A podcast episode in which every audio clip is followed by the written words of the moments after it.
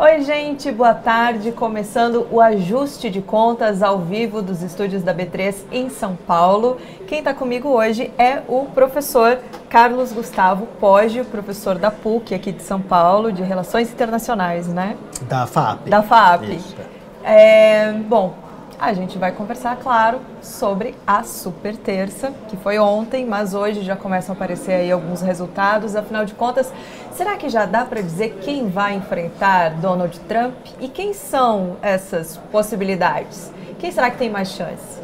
E será que Donald Trump vai ser reeleito? Será que já dá para fazer essa previsão? Hum, hum, hum. Bom, vamos falar também sobre é, coronavírus, o Otaviano Canuto, de Washington, fala dos impactos nos mercados. E por que é que a chegada do vírus fez o dólar subir? E não subiu pouco não, né? Será que o dólar vai baixar quando a vacina do coronavírus surgir? Hum, podia. Qual o significado dos novos dados de emprego do IBGE? A gente vai destrinchar esses números também. Vamos lá?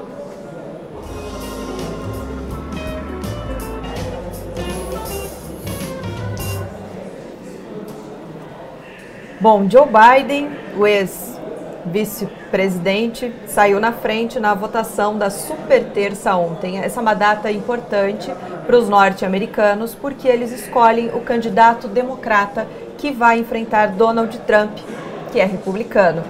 Biden está na frente, mas talvez ainda não seja possível dizer com certeza que ele venceu essas primárias.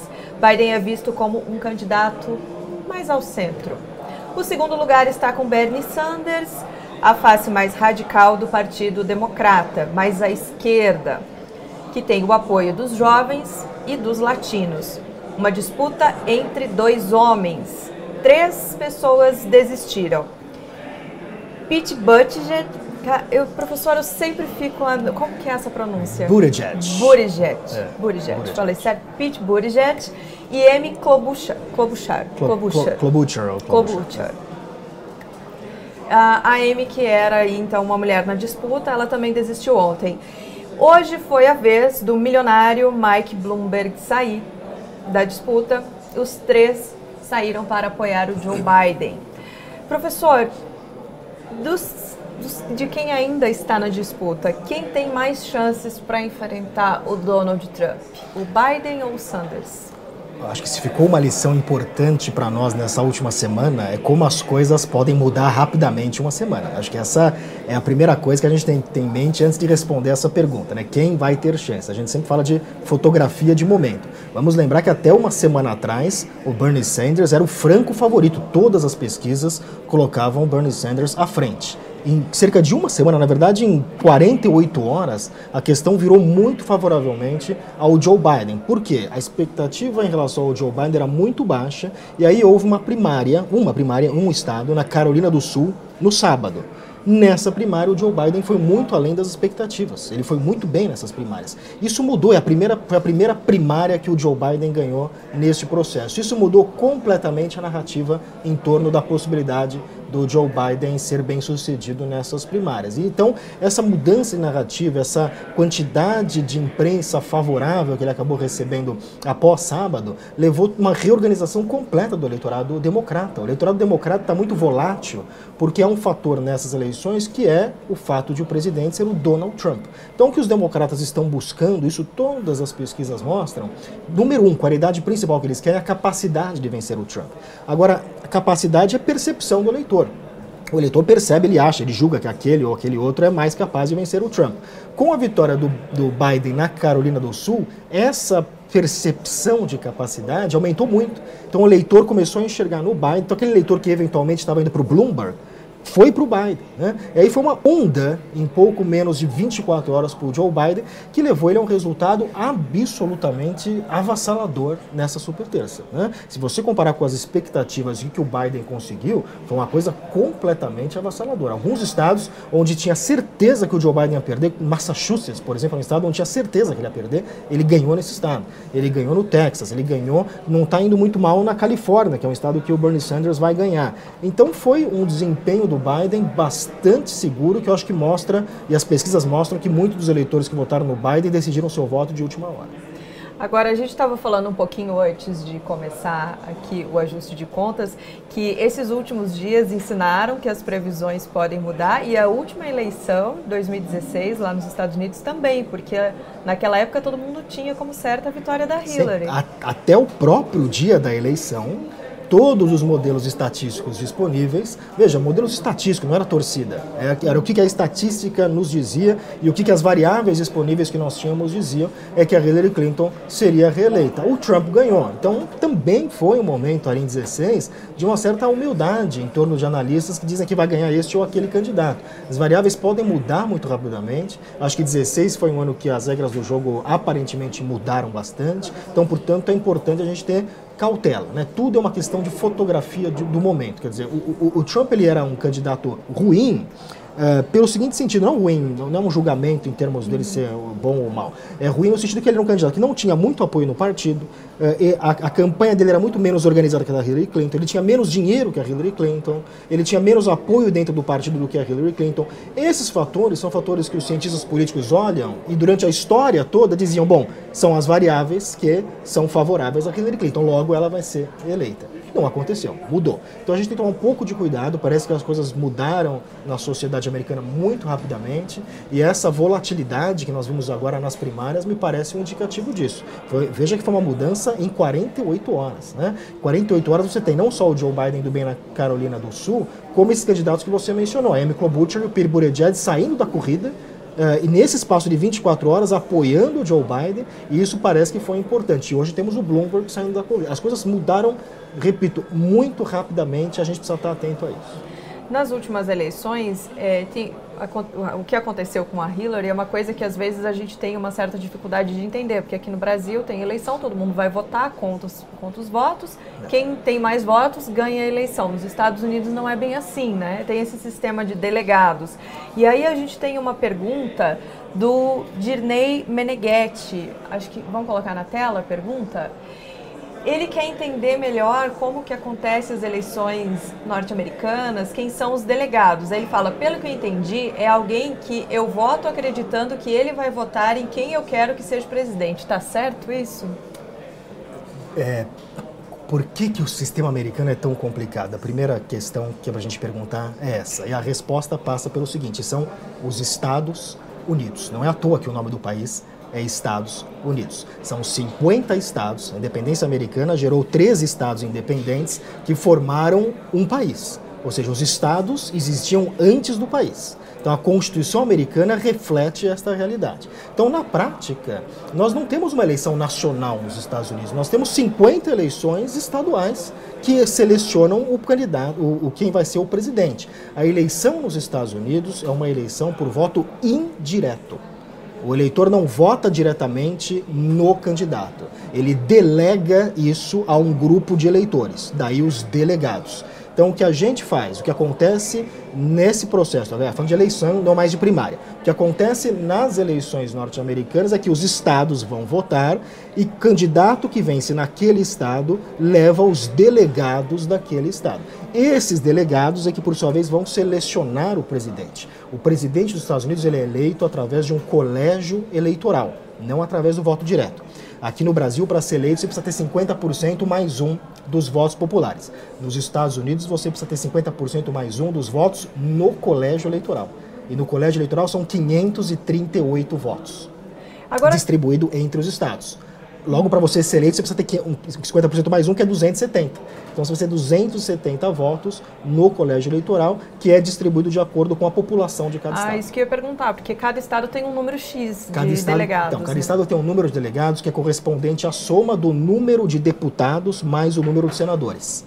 Como todos os estados têm dois senadores e pelo menos um deputado, o mínimo de votos eleitorais que os estados têm é três. A Dakota do Norte, a Dakota do Sul tem três votos eleitorais. Uh, estados mais populosos, como a Califórnia, têm mais votos eleitorais, né? por, por ter tem mais deputados. Então, portanto, é proporcional à população daquele estado. Tá certo, entendi. Bom, Dirnei, obrigada pela pergunta. Depois você me conta se você entendeu ou não. Se tiver dúvidas ainda, você manda para gente. Bom, a Lúcia Guimarães, que é a nossa correspondente lá em Nova York, ela mandou um vídeo para gente com a análise dela sobre esse processo. Vamos lá. Super terça se mostrou uma super bomba na campanha democrata pela Casa Branca. Michael Bloomberg acaba de desistir da campanha para endossar Joe Biden.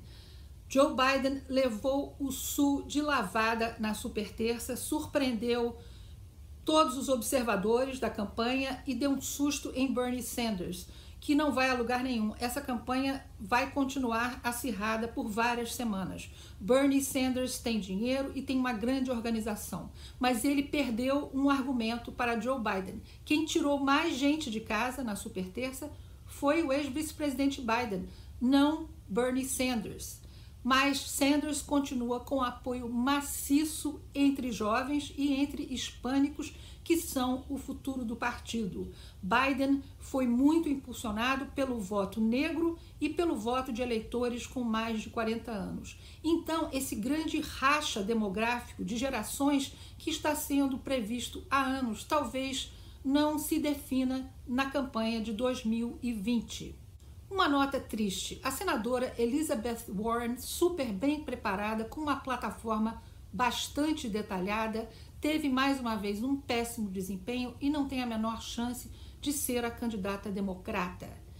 Depois da decepção de 2016, quando Hillary Clinton chegou perto da presidência e de se tornar a primeira mulher presidente, e teve também 3 milhões de votos populares a mais, ela perdeu, foi no colégio eleitoral.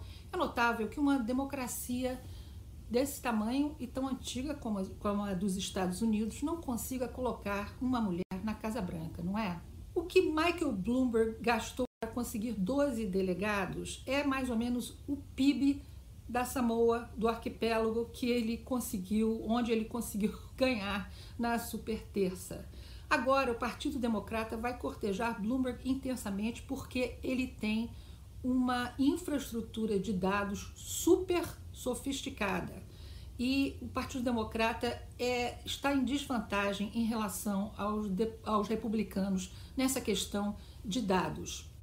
O outro fator grave de incerteza nessa campanha presidencial americana é a pandemia do coronavírus. Não só porque ela já começou a afetar a economia global e o crescimento dos países vai ser afetado por isso, e Donald Trump usa o trunfo da economia uh, o tempo todo em campanha como também ficou clara a incompetência inicial demonstrada pelo governo federal. Esse país que tem tantos institutos de pesquisa de saúde pública, que foi líder na época da epidemia do ebola, é, não conseguiu distribuir testes, é, não, não anunciou, não levou a sério realmente a gravidade da pandemia. E mesmo os mais eleitores mais leais ao Partido Republicano possível que eles não perdoem Donald Trump por isso. Bom, professor, muitas coisas para a gente comentar do vídeo da Lúcia. Primeiro, o Bloomberg desistiu. Bom, ele já entrou tarde no processo, né? O nome só apareceu na cédula ontem, hum. na, na super terça. Nas, nas, primárias de antes não, não tinha o nome dele. Ele gastou muito dinheiro na candidatura, foi mal e aí acabou desistindo em favor do Biden. Essa, que, como que você viu essa desistência? Uh, o que aconteceu com o Bloomberg também é um personagem inédito em termos de primárias democratas. Né? Nós, nós, temos aqui um candidato bilionário, uma das pessoas mais ricas do mundo, que financiou a sua própria campanha. Ele gastou em propaganda mais do que todos os outros candidatos somados. Nessa super terça. Foi alguma coisa em torno de 500 milhões. Em torno de meio bilhão meio de bilhão dólares, né? Uh, o que dá aí cerca de 2 bilhões de reais só em propaganda né, do seu próprio dinheiro. Uh, e ele gastou mais do que todos os candidatos que disputaram. Uma coisa interessante da super terça é que o Biden, que foi o grande vencedor, foi um dos que menos gastou em propaganda. Mas menos gastou porque ele tinha pouco dinheiro, a campanha dele estava com dificuldades, ele estava mal organizado. O, o, Bloomberg gastou mais do que todo mundo em cada um desses 14 estados e teve esse desempenho que é um desempenho bastante ruim para o candidato que gastou tanto dinheiro. A, a, razão disso é que o eleitor que estava em busca de um candidato para vencer o Trump e via no Bloomberg essa alternativa, ele passou a ver no Biden essa alternativa. Então esse voto foi todo para o Joe Biden, tornando esse meio bilhão de dólares que o Bloomberg gastou, praticamente irrelevante. Essa é uma questão muito curiosa dessa super terça. Quem gastou muito dinheiro foi mal e quem gastou pouco dinheiro foi bem. Agora, o Bloomberg parece, segundo os últimos dados que eu vi, que ele foi um pouco melhor do que a Elizabeth Warren. Parece que ele teve mais votos totais do que teve a Elizabeth Warren. Então, alguma coisa ele ganhou, mas na prática isso significa muito pouco. É, outra coisa que a Lúcia falou é que o, o, Sanders tem o apoio dos jovens, né, enquanto é. que o Biden tem o apoio de negros e latinos. É. Qual apoio pesa mais na hora da essa, eleição? Essa é uma questão fundamental. De fato, quando você olha qualquer pesquisa, a coisa mais clara que aparece, diferença entre Biden eh, e o Bernie Sanders, é, é, é, é um recorte etário. Né? Os mais jovens são pesados. Se você pegar só entre os jovens, tem pesquisa que dá 60%, 70% para o Bernie Sanders. É uma coisa absolutamente esmagadora. Né? Uh, só que qual que é o problema? E ficou comprovado isso na Super Terça. Isso já se sabia. Todo mundo que estuda a dinâmica eleitoral norte-americana sabe disso. O eleitor jovem não vai votar. Ele não né? sai de casa. Não sai de casa. Né? Então esse é um problema. Né? Uh, o eleitor mais velho tem mais chance de ir votar do que o eleitor mais jovem. Isso é um dado da política americana que havia uma certa esperança que o Bernie Sanders seria capaz de mudar isso através da sua de energizar essa base mais jovem. A, essa super terça mostrou que isto não aconteceu, pelo menos não ainda. Né? Uh, não sei se, os, se, os, se, se, eh, se falar sobre o futuro do Partido Democrata, veja, o jovem é jovem hoje. É, talvez quando ele chega aos 30, 40 anos, ele não necessariamente mantém as mesmas posições que ele mantém aos 18, 20 anos. Né? Uhum. Então isso também pode mudar nesse aspecto. Agora, a grande dificuldade do Bernie Sanders é essa. Ele é, confia numa base de eleitorado que vai muito pouco às urnas. É, eu preciso ainda ver direito é, os dados da, da super terça, mas os dados preliminares que eu tenho indicam que o aumento que houve na votação, que, que houve muito mais gente indo votar em 2020 do que em 2016, nas primárias. Uhum. E esse aumento se deve fundamentalmente às pessoas acima de 45 anos, não aos mais jovens. Olha, o Daniel dos Santos está dizendo o seguinte: gostaria de saber sobre o que ele, você, acha da idade avançada dos dois candidatos é. e se o Biden não seria o nome mais forte para enfrentar o Trump, já que ele está mais ao centro. É, o Sanders tem 78 anos. E o Biden 77. E o Biden 77. É algo absolutamente surpreendente, né? É, se a gente olha a base do Partido Democrata, que é de jovens, que é diversa em termos de, de etnia, né?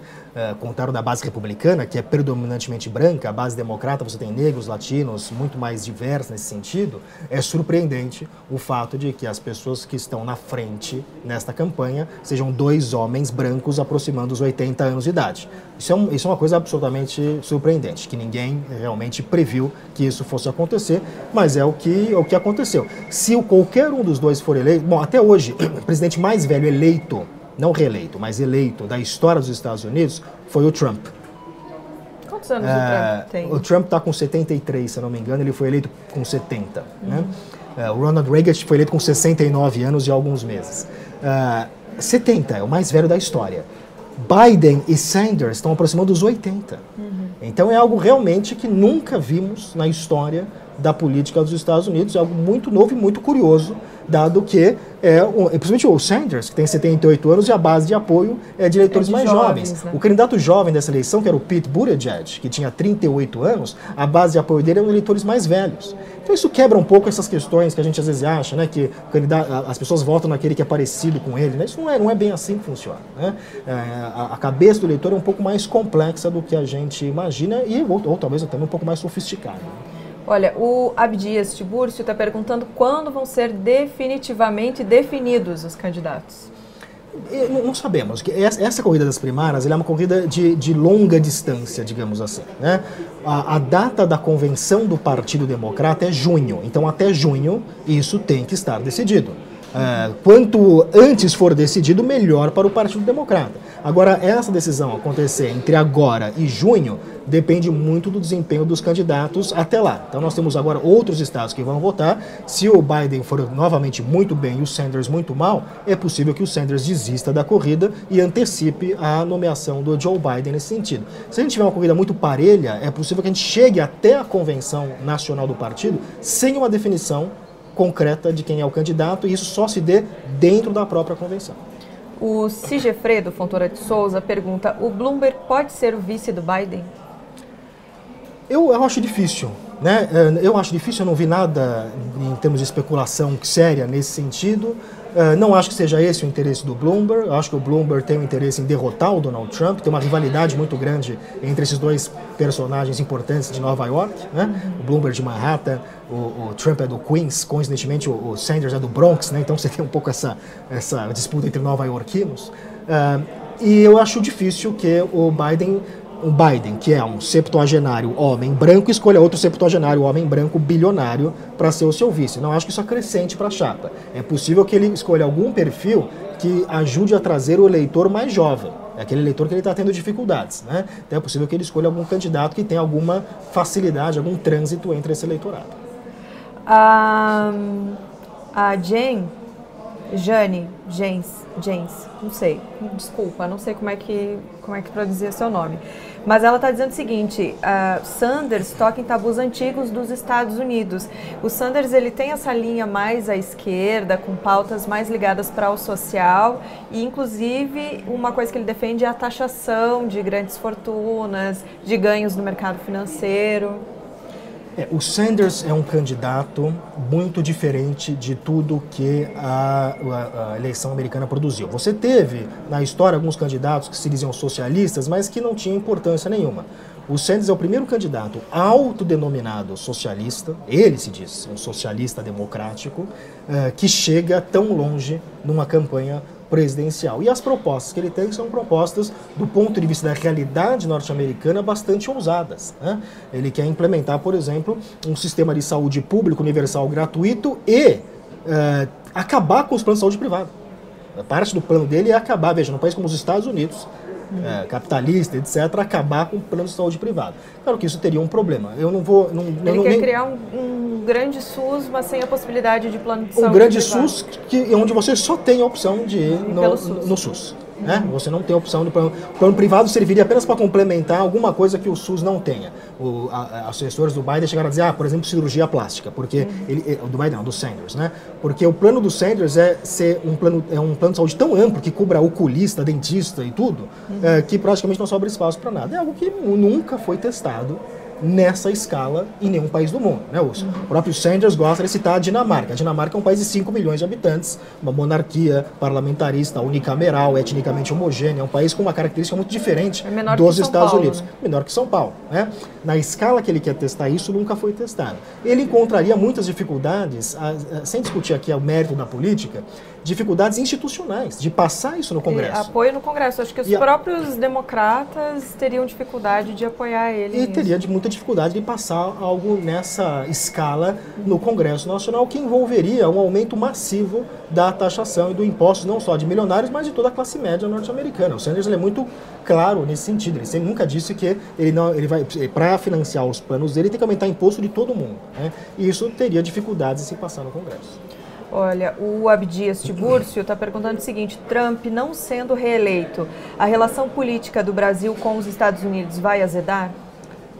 O Brasil fez uma aposta muito arriscada, né? Porque a aproximação do governo Bolsonaro é menos com os Estados Unidos e mais com o Trump, Trump né? com o governo Trump, com a figura do Trump.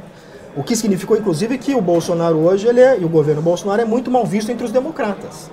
É, muitos democratas, o Bernie Sanders mais claramente, já inclusive tuitou uh, questões contra o Bolsonaro, contra o governo Bolsonaro. Logo, uh, essa escolha estratégica que o governo Bolsonaro fez, no caso de um democrata ser eleito, certamente traria grandes dificuldades para o governo brasileiro, que, deve, que teria que ou adaptar o seu discurso ou repensar a sua estratégia. Teria que recomeçar uma relação. Teria que, teria que recomeçar uma relação que eles não construíram. Né? Quando saiu o Eduardo Bolsonaro com o bonezinho Trump 2020, de uma reunião, uhum. claramente isso irrita os democratas. Né? Então, quando é, é, você quando quer uma aproximação com os Estados Unidos, a aproximação não é com o governo, não é com a figura do Trump, não é com a família do Trump. A aproximação é com a sociedade. Isso tem que ser feito com o governo, mas tem que ser feito com o Congresso, tem que ser feito com institutos, tem que ser feito. Se você quer realmente uma aproximação com os Estados Unidos. Essa é a forma, por exemplo, que o México uh, uh, apostou para fazer o NAFTA. O México não. O NAFTA que é o Acordo de Livre Comércio, que foi agora reformulado.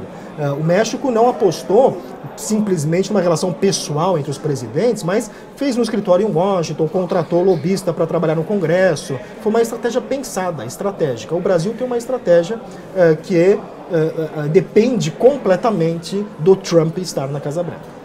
Olha, última pergunta sobre esse assunto. O Sigefredo Fontoura de Souza, de novo, está perguntando o seguinte: se o Pete Buttigieg Buttigieg. Buttigieg. Cara, eu vou. Eu, é. Essa eleição vai acabar. Eu tenho problema com esse nome, não sei porquê. Não é fácil, Enfim. até os americanos têm. Buttigieg. É.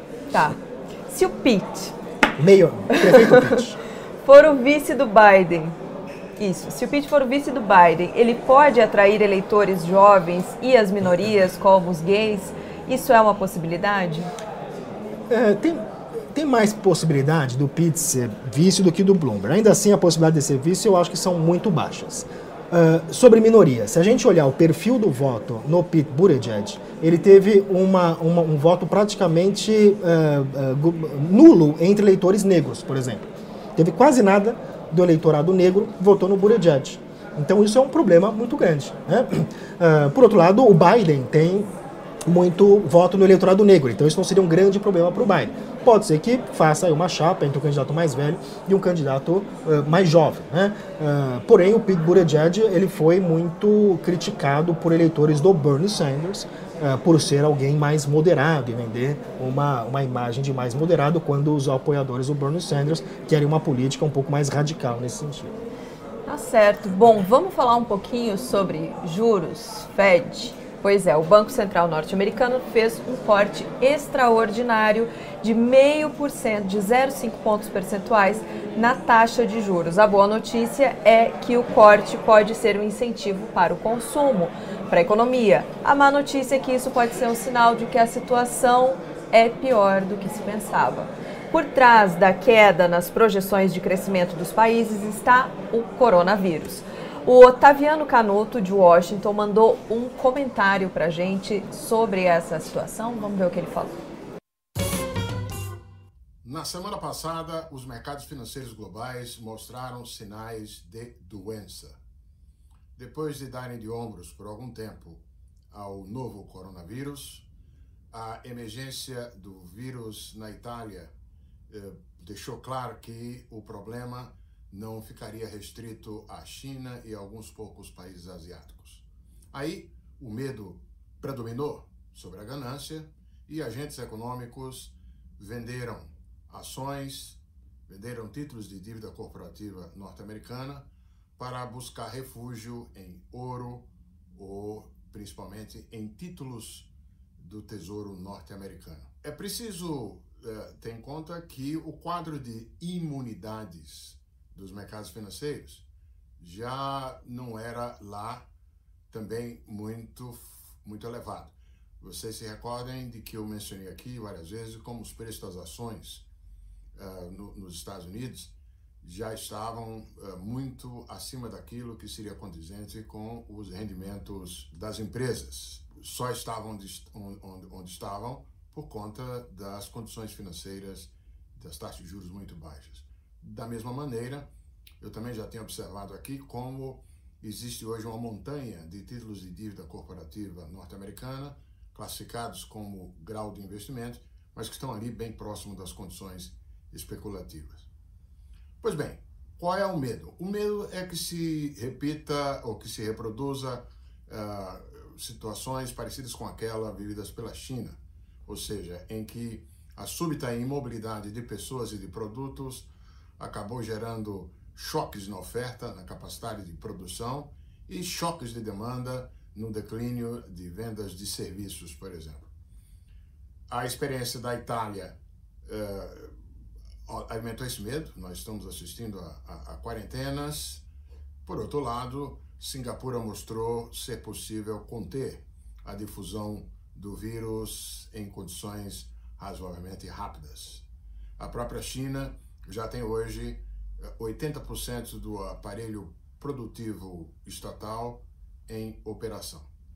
O que se pode dizer certamente é que a taxa de crescimento da economia global esse ano estará bem abaixo dos 3% eh, que se esperava antes e será definitivamente um ritmo de crescimento mais baixo desde a crise financeira global. Os canais de transmissão disso para o Brasil, disso tudo, também é, é, cria uma pressão de saída, pressão global risco, de recursos do Brasil e, portanto, uma pressão de desvalorização da nossa moeda. Singapura conseguiu controlar o coronavírus, mas Singapura é como a Dinamarca, né? A gente falava, é. é um país pequeno, é mais fácil. Embora o Japão também seja pequeno e não tenha conseguido. É, pequeno geograficamente o Japão. O Japão é, um país não, pequeno, relativamente digo, é. grande, né? Em termos de, de, de, população. Pequeno em território. É, pequeno em território. Agora, é, Singapura, China, além de tudo, são países que têm um grau político de muito centralizado, né? É um pouco autoritário, certamente no caso da China bastante autoritário, uh, que talvez facilite um pouco essa coordenação assim, por parte do é, governo. Quando, quando o governo autoritário manda você ficar em casa, você fica em Exatamente. casa. Não tem discussão. É isso aí. Bom, o coronavírus também é responsável pela alta do dólar. Quem explica isso para nós é o diretor de câmbio da FB Capital, Fernando Bergal.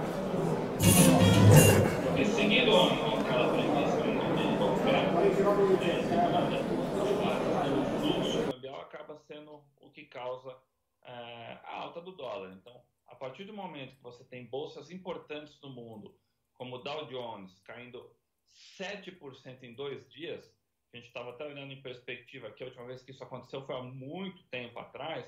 Você, esse investidor que tem ativos posicionados nessa bolsa, ele tem que recompor essas posições. Então, para ele fazer isso, ele tem que zerar posições em outras praças, né?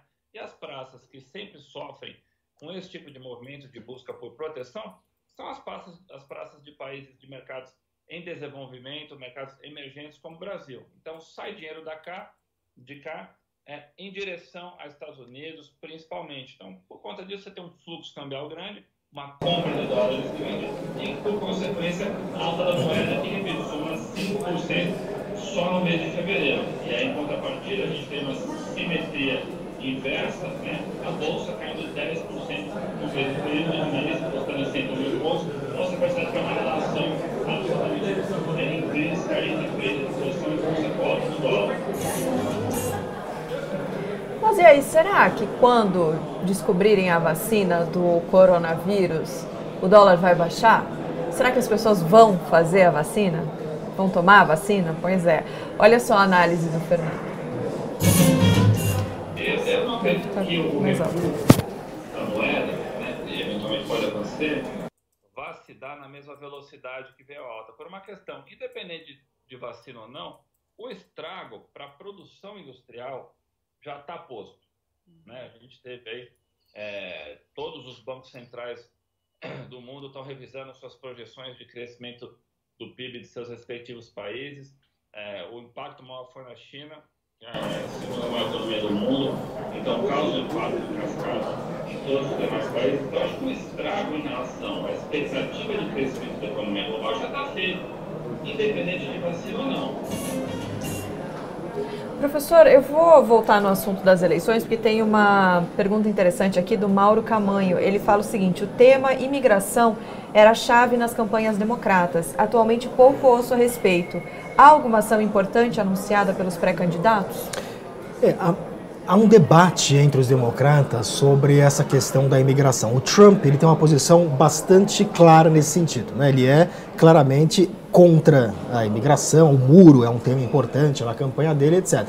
Entre os democratas, você tem diversas posições diferentes. O Sanders, por exemplo, uma das questões, e que o, o Trump acusa os democratas de serem, ele é, ele é, favorável a uma descriminalização, inclusive, de quem cruza a fronteira, ou seja, é muito mais aberto à ideia de é, imigração, o que, combinado com o fato que ele quer oferecer um sistema de saúde universal e gratuito, é um pouco complicador, porque ele gostaria que esse sistema também fosse gratuito para imigrantes, inclusive imigrantes ilegais. Isso gera até um atrativo para as pessoas irem para os Estados Unidos participar desse processo.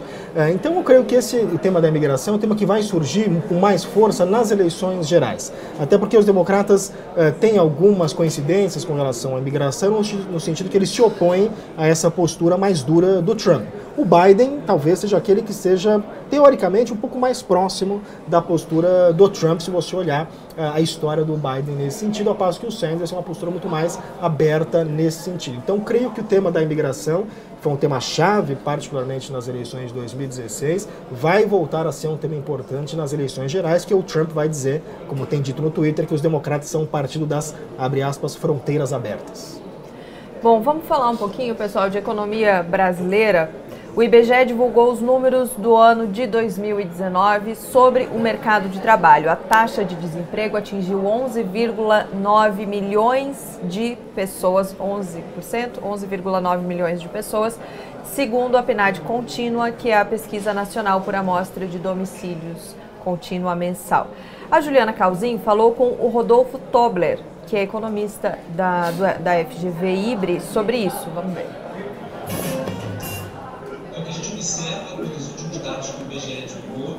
O ajuste, eu não, eu não costumo fazer o ajuste, é, é o programa da Mara, né? Que ela tá... Tem esse resultado de janeiro tem um pouco de influência dos últimos meses do ano, até quando a gente limpa essas questões sazonais, a gente percebe uma melhora na taxa de desemprego. O que a gente vem observando nos últimos meses, desde o final da recessão, que teve até 2016, início de 2017, é uma melhora do mercado de trabalho, mas em uma melhora muito gradual. Então, o que a gente vem observando, essa melhora que aconteceu também ao longo de 2019, é uma melhora gradual do mercado de trabalho, mas muito focado pela informalidade. A gente vem observando taxas recordes de informalidade no país e isso realmente é resultado dessa recuperação do, do, de uma crise tão longa que a gente viveu. O problema dessa recuperação vir pela informalidade é que a informalidade geralmente é mais associada a uma a renda um pouco mais baixa e também a uma produtividade um pouco mais baixa. Mas agora, nesse resultado de janeiro, e também a gente tinha percebido já no resultado de dezembro, o sinal positivo é que a gente começa a ver uma recuperação também do trabalho formal. Ainda é uma recuperação muito tímida, mas já começa a ter uma recuperação então, assim, a expectativa para 2020 realmente que o emprego formal comece a ter uma nova recuperação e aí sim poder ajudar um pouco mais a economia, porque aí vai ser um rendimento um pouco mais alto, um poder de compra maior para a população. Professor, muito obrigada por ter vindo conversar com a gente hoje aqui no Ajuste de Contas. Que agradeço, um prazer, boa, boa tarde a todos. Né? É, pessoal, o Ajuste de hoje vai ficando por aqui. Obrigada pela audiência. Não esquece de dar um like, de se inscrever no canal Semana que vem tem mais ajuste de contas com Mara Luque e logo mais às 18h40 tem dinheiro na conta. Eu e o Garrone vamos falar um pouquinho sobre as eleições dos Estados, dos Estados Unidos também, mas vamos falar principalmente sobre o PIB brasileiro que foi divulgado hoje. Então, até logo mais.